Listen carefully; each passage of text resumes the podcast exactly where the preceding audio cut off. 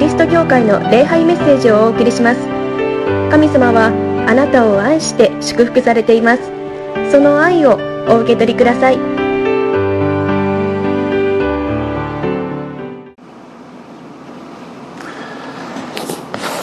このようにして礼拝をすることができるということは本当に嬉しいことであり楽しいことであります。神様がここに臨んでいてくださり私たち一人一人にその心というかその愛の心をですね私たちに、えー、広げてくださるというか語ってくださるのであります。その言葉をしっかりと聞いてですね元気になって勇気をいただいてですね現実を見る時はいろんな問題があってですね私たち心をくじけてしまうんですけれどもでも生きていく。それは神様に愛されている守られている導かれているということを確信しているから。そしてこの状況も必ず素晴らしい状況へ変えられると信じているからです。楽しみですね。これからどうなっていくのか。この状況がどのようなことになっていくのか。どのような素晴らしいことに変えられていくのか。というのを私たちは体験するように招かれているのであります。勇気を持ってですね喜びを持ってこの1週間スタートしたいと思います。そしてその前に神様の福音の喜びの愛の言葉を聞きたいと思うのであります。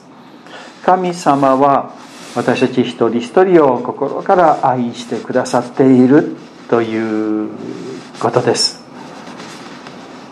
そして、えー、その愛は私たちだけ私たち教会に来ている人たちだけではなくてもう全ての人に、えー、及んでいるということまあ、このことはまあ当たり前のことというか常識的なことというか、あのみんな知ってるよというようなことですけれども、え、昔というかそうではなかったということです。まあ、イエス様の時代もそうではなかったし前の旧約聖書の時代もそうではなかったんだということですね。神様はイスラエルの民だけを愛していてそれ以外の人は、え、愛していないしいやそれよりも神様はそういう方々を憎んでおられるんだと信じていたんですね。神様はこのイスラエル以外の民を何のため作られたんだろうと考えてですねああそれは地獄で燃える火のための薪として、えー、そういう人々は作られたんだと考えた人がいるということですね。イスラエルの民だけが救われて、えー、そうではない、えー、民はあ神様から憎わ嫌われ憎まれ、え、滅ぼされてしまうというふうに考えられていた。けれどもそうではなかったんですね。神様はイスラエルの民を選んでそしてそのイスラエルの民によって全ての民を祝福し全ての民を救おうと神様はご計画をされたんだということです。私たちはそのことを知っていますけれども、えー、みんなそのことを知らないしわからないし理解できなかったんですね。けれどもそういう中においていや神様はそんなお方ではないんだ。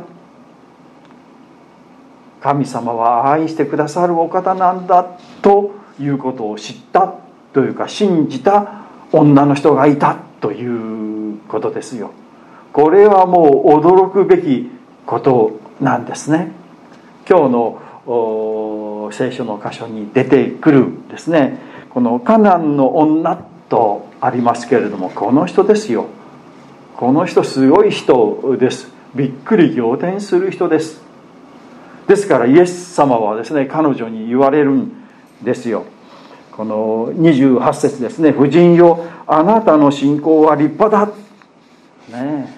あなたの信仰は見上げたものだとかですねいうふうにこう訳されているところもある。あなたの信仰すごいですね。そこまで考えているのかそこまで信じているのか。もうイエス様ご自身が驚かれた信仰ですよ。第一ですね。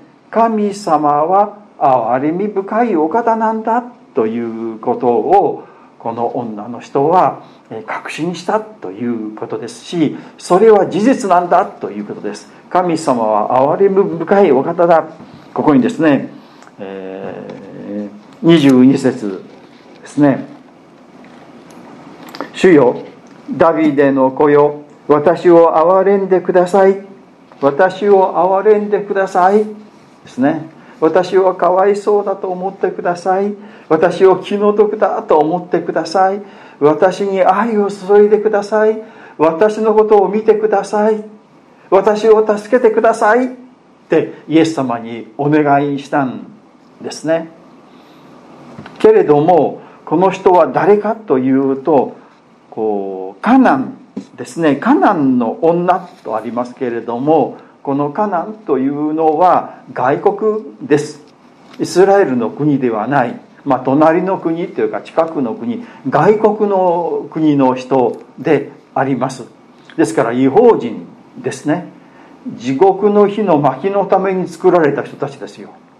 でもその人たちがイエス様のところによって私を愛してください。私をかわいそうだと思ってください。私を助けてくださいって私にあなたの愛を注いでください私にいいことしてくださいとお願いをしたんだということです。なぜ私があなたにいいことをしないといけないのと言われても仕方のない。あなたと私はこう全く関係がないですよ。どころかもう救われた。神様の愛の中にある人間と神様の愛の外にある人間全く天と地の差がある。身分が違うというか人間の質が違うというか、まあ、最近はなんかこの上級人間とかね。過当な人間みたいな表現。なんかこう高級な人間とねそうじゃない人間みたいな表現嫌な表現ですけれどもねされることがあのちょっと見たりしますけれどもなんかこの地位の高い人たちが高級でそうじゃない人たちがちょっと低いというようなのがありますけれどもけれどもそういう意味ではあなた方はちょっと下の人間ですよと。私たちとは関係ないですよというふうですね。そういうけれどもここの人はイエス様にお願いして私を憐れんでください。私にいいことしてください。私を助けてください。私に愛を注いでください。ってですね私を救ってください。ってお願いをしたということですよ。全然違うんですよ。し関係ないんですよね。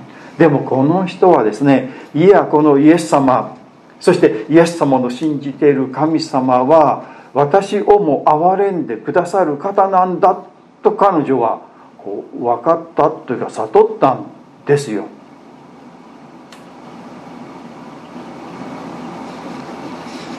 なぜかなぜそのようなそのような思いというかそのようなこの真理を悟ったのかわからないんですけれどもこの人の行動を見ているとそれを悟っているとしか思えない。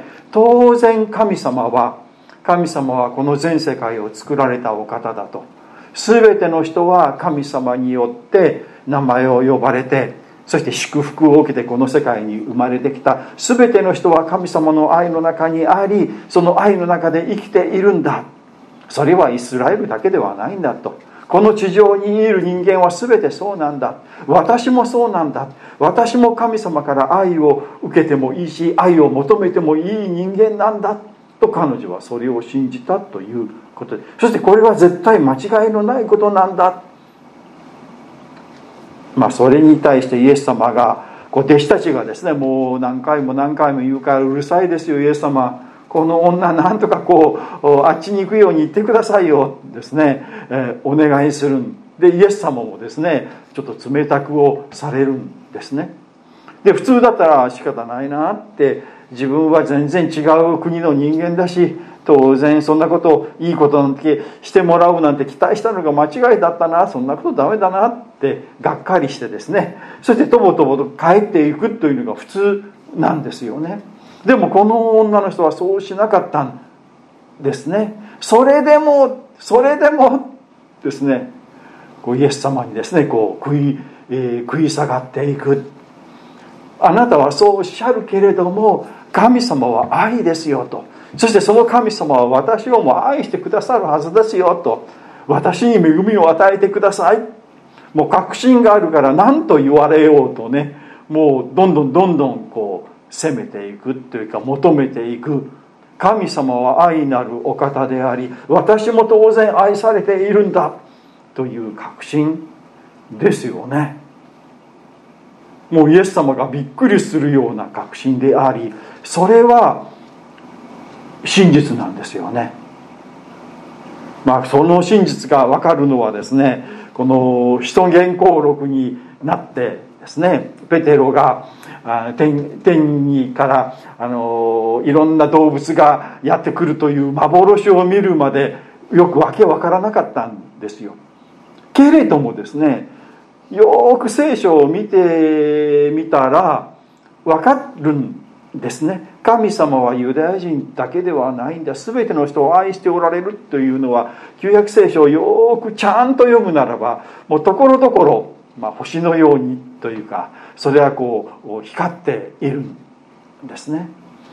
アブラハムが一番最初神様に呼ばれた時の祝福の言葉ですね。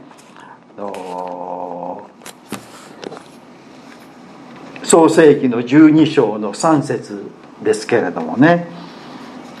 あなたを祝福する人は私を祝福しあなたを呪う者を私は呪う、まあ、これからですよ。地地上の士族は全てあなたによって祝福に入るとあるんですよね。地上の士族地上にいる人たちは全てあなたアブラハムというかあのこのイスラエルの人たちを通って祝福に入りますよ。神様は全世界の人を祝福し全世界の人をこの救う。そのためにまずはイスラエルの民を選ばれたということなんですね。でイスラエルの国を通して全ての人を救われるというのが神様の本来の目的であるわけです。で、えー、イエス様のこの系図の中に外国人がいるんですね。あのルツ記のルツですね。イエス様のこの先祖にルツ記のルツさんは外国人違法人が入っているんです。またあの夜泣きというですね、えー、不思議なあ聖書の箇所があります。ヨナという人があのニネベという外国ですね。その外国の地にこう行きなさいと言われてそれそれを拒否する話ですね。で結局彼は行くんですけれどもヨナは思ってる思ったんですね。あれは外国なんだと。もう神様から憎まれている嫌われているところに行ってもしょうがない。あの国は滅びるべきなんだと彼は思っていた。でも神様はですねいやそうじゃない。あそこにいる多くの民とかね動物とかね。本当にこう大切なんだよって。それがみすみす滅びるなんて私は耐えられないと神様がおっしゃってすごい聖書の箇所がですね旧約聖書の中に入っているんですよね。これ外国というか違法の民が救われるというそれを望んでおられるというのがこの夜泣きのテーマなんですよね。そういうものがある。そういうものをこう分かるならばいや神様は私を愛していてくださっているというのが分かるんですね。この女の人はそれを悟ってそしてそれをこう求めたんだということです。神様は私たちを愛しておられる。私たちのみならず全ての人を愛しておられるという事実です。そして憐れんでいてくださるんだということです。私たちもそのことを信じたいですね。神様は全ての人を愛しておられるということですね。第2番目。神様のされることはわからないことがあるということです。ここでイエス様は私を憐れんでくださいと言われたその求めに対して、え、最初はこう何も言われなかったんですね。無視されていたんですね。でもあんまりしつこく女の人があこう言ってくるのであの答えられるんですね。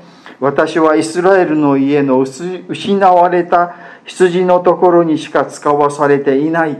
私はイスラエルのために来たんですよ。あなた方外国の人のところに来たのではないですよ。ですね。こう言われるんですね。ちょっとなんか冷たい感じがします。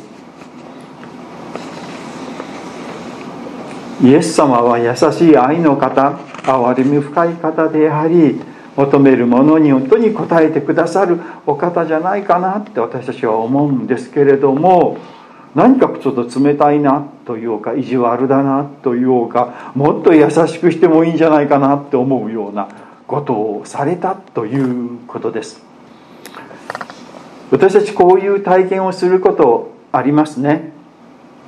こうお祈りをしているんだけれどもなかなかそれが答えられないとかですね。またこの自然自然災害のこととかいろいろなこの事故とかいろいろな犯罪とかを見る時に神様どうしてこのようなことを許しておられるのか。神様あなたが働いてこれを防いでくださったらよかったのにとか思うようなことがこう起こります。で神様になぜですか？どうしてですか？なぜこんなことが起こるんですか？とこう問いかけたくなるし問いかけるそのようなことが起こることがあります。神様はそういうお方だということですね。けれどもここで知らないといけないのはそれは私たちがこの地上で私たちが自分の経験で、えー、自分のこの価値観で、えー、あれがいいこれがいいと考えていることによって判断している。そしてですね神様あなたちょっと間違っていますよ。あなたのやり方は少し違うんじゃないですかと。それは正しくないですよとかちょっと神様に意見しようとしているというところではないでしょうか。けれども神様は私たちを超えるお方です。私たちは、まあ、自分の体験したことというかこのうちの見えることでしか物事を判断できないんですね。でも神様はこの地上のことを全て知ってそしてこの宇宙のことも全て知って私たちの知らない人類がまだまだ知らないようなその真理まで全て知ってまだこれからどうなるのか過去どんなことがあったのかを全て知ってそして一番良い形でこれがいいんだということを神様はされているんです。だからねこの大人のこの目線と子供の考えと言いましょうかね。違いと似ているかもしれません。私たちは大人は子供じゃなくて子供のような、えー、その未熟なものではないいろんなことをして正しく判断できると思っていますけれどもでも神様から見たらいやいやあなた方は物事のこの表面的というか一部のことだけしか知らないんだよとこの全部のことを知ったならこれはこれ今はこれがいいんだ。それでこれからこうなるんだよということを神様は知っておられる。ですね。あのイザヤ書55章の9節。イザヤ書55章の9節にこのような言葉があるんですね。天が地を高く超えているように。天が地天ですね。天この天というのは地上よりもはるか上にあるですね。そのように私の道はあなたたちの道を。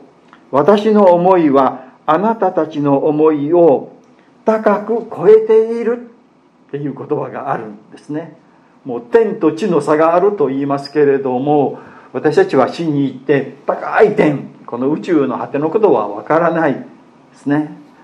そのように神様の考えられていることは私たち人間をはるかに超えることを考えておられるんだということです。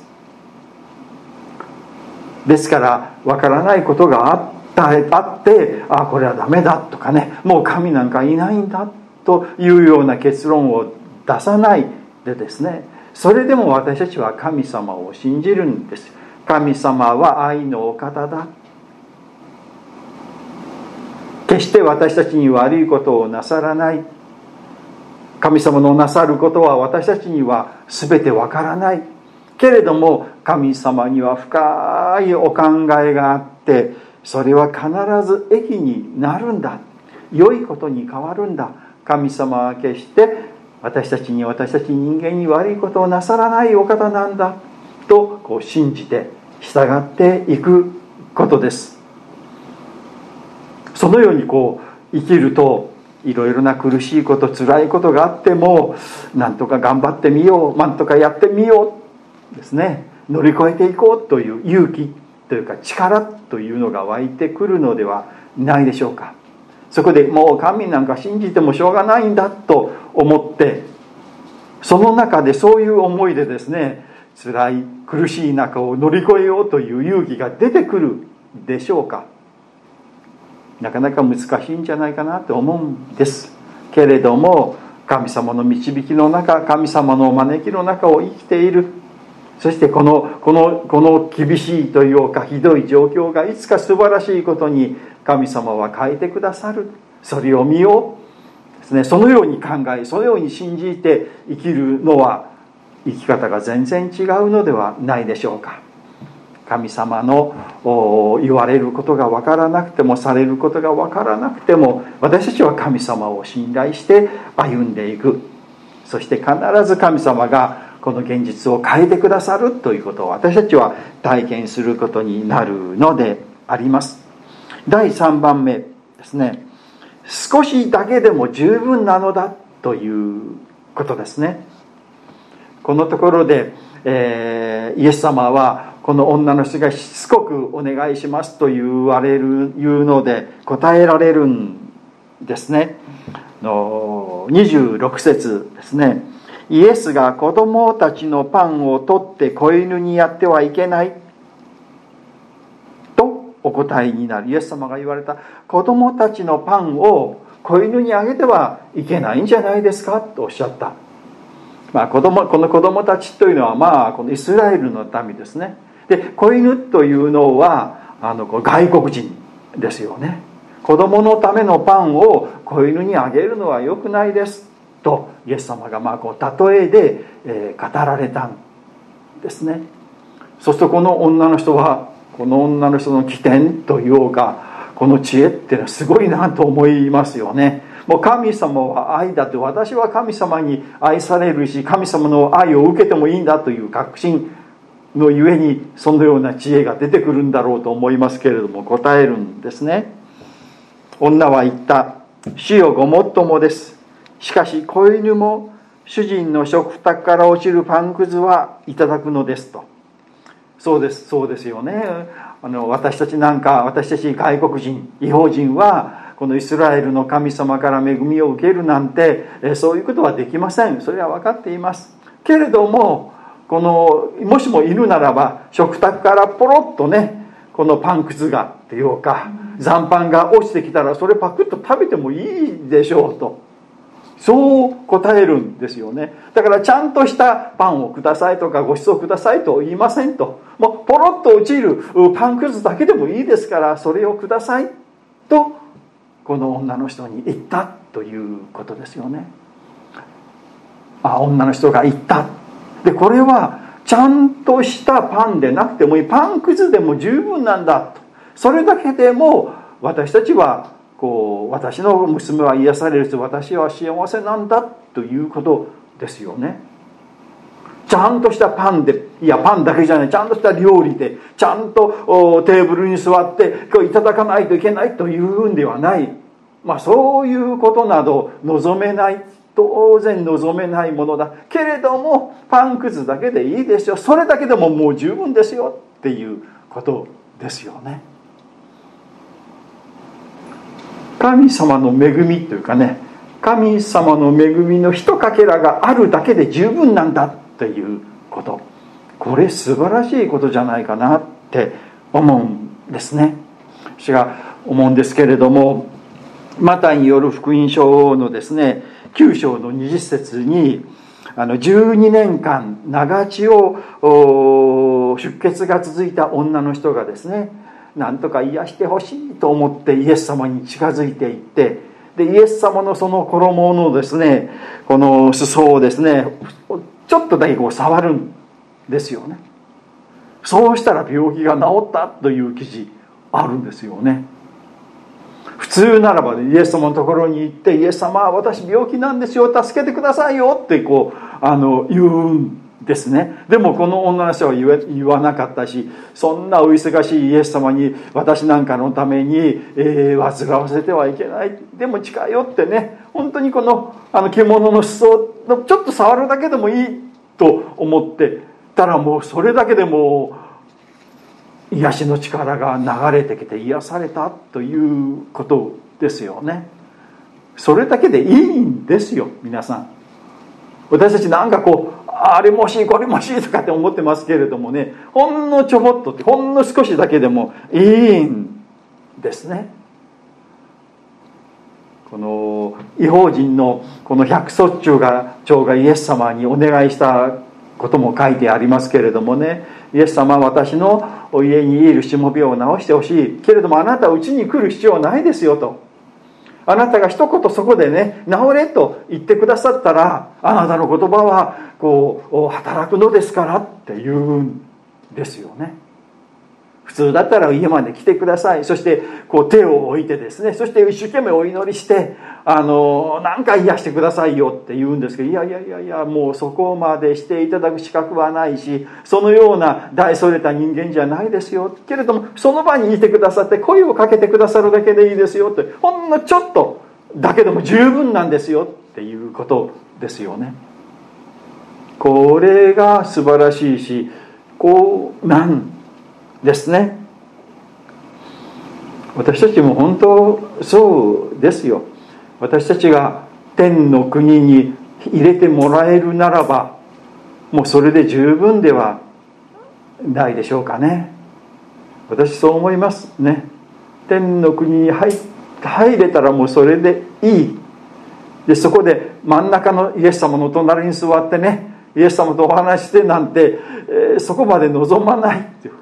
もう遠くですね。いて。でイエス様の姿がこう豆粒のように見えるようなところでもでもこの天の極の片隅に入れてもらえたらもうそれで十分だなっていう。私なんかそれでいいなって思うんですよね。で自分のことを考えるならばもう真ん中に行ってイエス様のそばに行ってとかね。ペテロとかヨハネとかみんなのお話をするとかね。パウロとかねそんなんなんか私なんかそういう資格ないな みたいにこう思ってしまうだけれども天国の隅にこのまあ末席を汚すとかいう表現ありますけれどそれだけで十分じゃないかなということですね。なんか私たちちょっと欲張りすぎじゃないでしょうかね。もうこの食卓から落ちるパンくずだけで十分なんですね。でもあれも欲しいこれも欲しいって思ってしまうのではないかな。でも考えてみたらこの女の人はもうイエス様に出会ってイエス様と話しているんですね。でイエス様に断られるというこの素晴らしい体験をしている。それ羨ましいなと思うんですね。私なんかもうそれだけで十分だなとイエス様にところに行ってイエス様に話してですね言う。もうそれだけで十分じゃないかなって思うですよね。そのことを知って知るべきだと私たちは思うんですね。もう教会に来て礼拝に来てこの土曜礼拝に参加できている。もうそれだけで十分。もうそれ以上何を求めようということではないですか。ねそれを求めていると身の程知らずですね。こうイスラエルの国に行ってであイエス様が歩かれたあこの地を本当にこうあの歩いた感動すごい感動ですよね行ったら。私行ったことはないですけれどもね。まあそう言ったらいいけれどもでもでもそれを言うならばねこの地球にいると。この地球イエス様があの2000年前歩かれたそんな同じ地球にいて今生きているっていうことすごい感動じゃないですか。この空気イエス様が吸われた空気と同じ全く同じとは言わないけどでも同じほとんど同じ成分ですよね。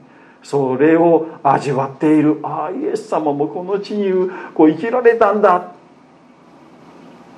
それだけで十分じゃないでしょうか。ね。欲張りすぎですよ。皆さん私たち今このところで生きている。ああ今日もご飯食べられたな。十分じゃないですか。他に何を求めるかね。神様に愛されて。で最終的に残るものは何か入ったらそのこうパンくずの一粒というかね。一かけらだけが残る。永遠の永遠に残るもの。イエス様と共にいる。イエス様がいてくださっている。イエス様が私を愛してくださっている。イエス様と共に生きているという事実だけが永遠に残ることですよね。私たちそれをこのパンくずの一かけらで大したことないなんて思ったらもったいないですね。その一かけらを十分に味わっても多分というか一生一生分十分にその恵みがあると思うんですよね。この女の人は本当に素晴らしい恵みを受けた。私たちもその恵みに行きたいと思います。お祈りします。神様私たちを憐れんでくださってありがとうございます。私たちを見捨てないでそして救ってくださって本当にありがとうございます。神様は私たちのためにいつも良いことをしてくださっています。ありがとうございます。わからないこともたくさんありますけれども神様あなたは愛です。あなたは私たちにはわからない素晴らしいご計画を持っておられその中で私たちを導いておられます。わからないことがあっても私たちはあなたを信頼して、えー、ついていきます。そしてあなたはこのところを素晴らしいところへと変え恵みへと変えてくださる、えー、その時を楽しみにしております。カナンの女は、えー、テーブルから落ちるパン靴だけで十分ですと言いました。本当にそうであります。私たちはちょっと欲張りすぎではないでしょうか。あなたから日々豊かな恵みを与えられている。そしてあなたが私たちの共にいてくださりいや私たちのためにこのうちに来てくださり十字架にかかってくださり精霊として今うちにいてくださるというこの事実だけで十分であります。その事実を十分に味わいながら感謝しながら喜びながら今週も生きていきたいと思います。この1週間もあなたが共にいてくださり豊かに祝福してくださるようにお願いをいたします。主イエスキリストの皆によってお祈りをいたします。アーメン。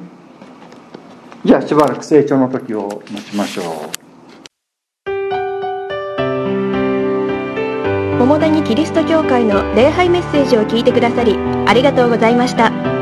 ご意見ご感想などを聞かせていただけると幸いです。神様はあなたが大好きで救ってくださいました。安心してお過ごしください。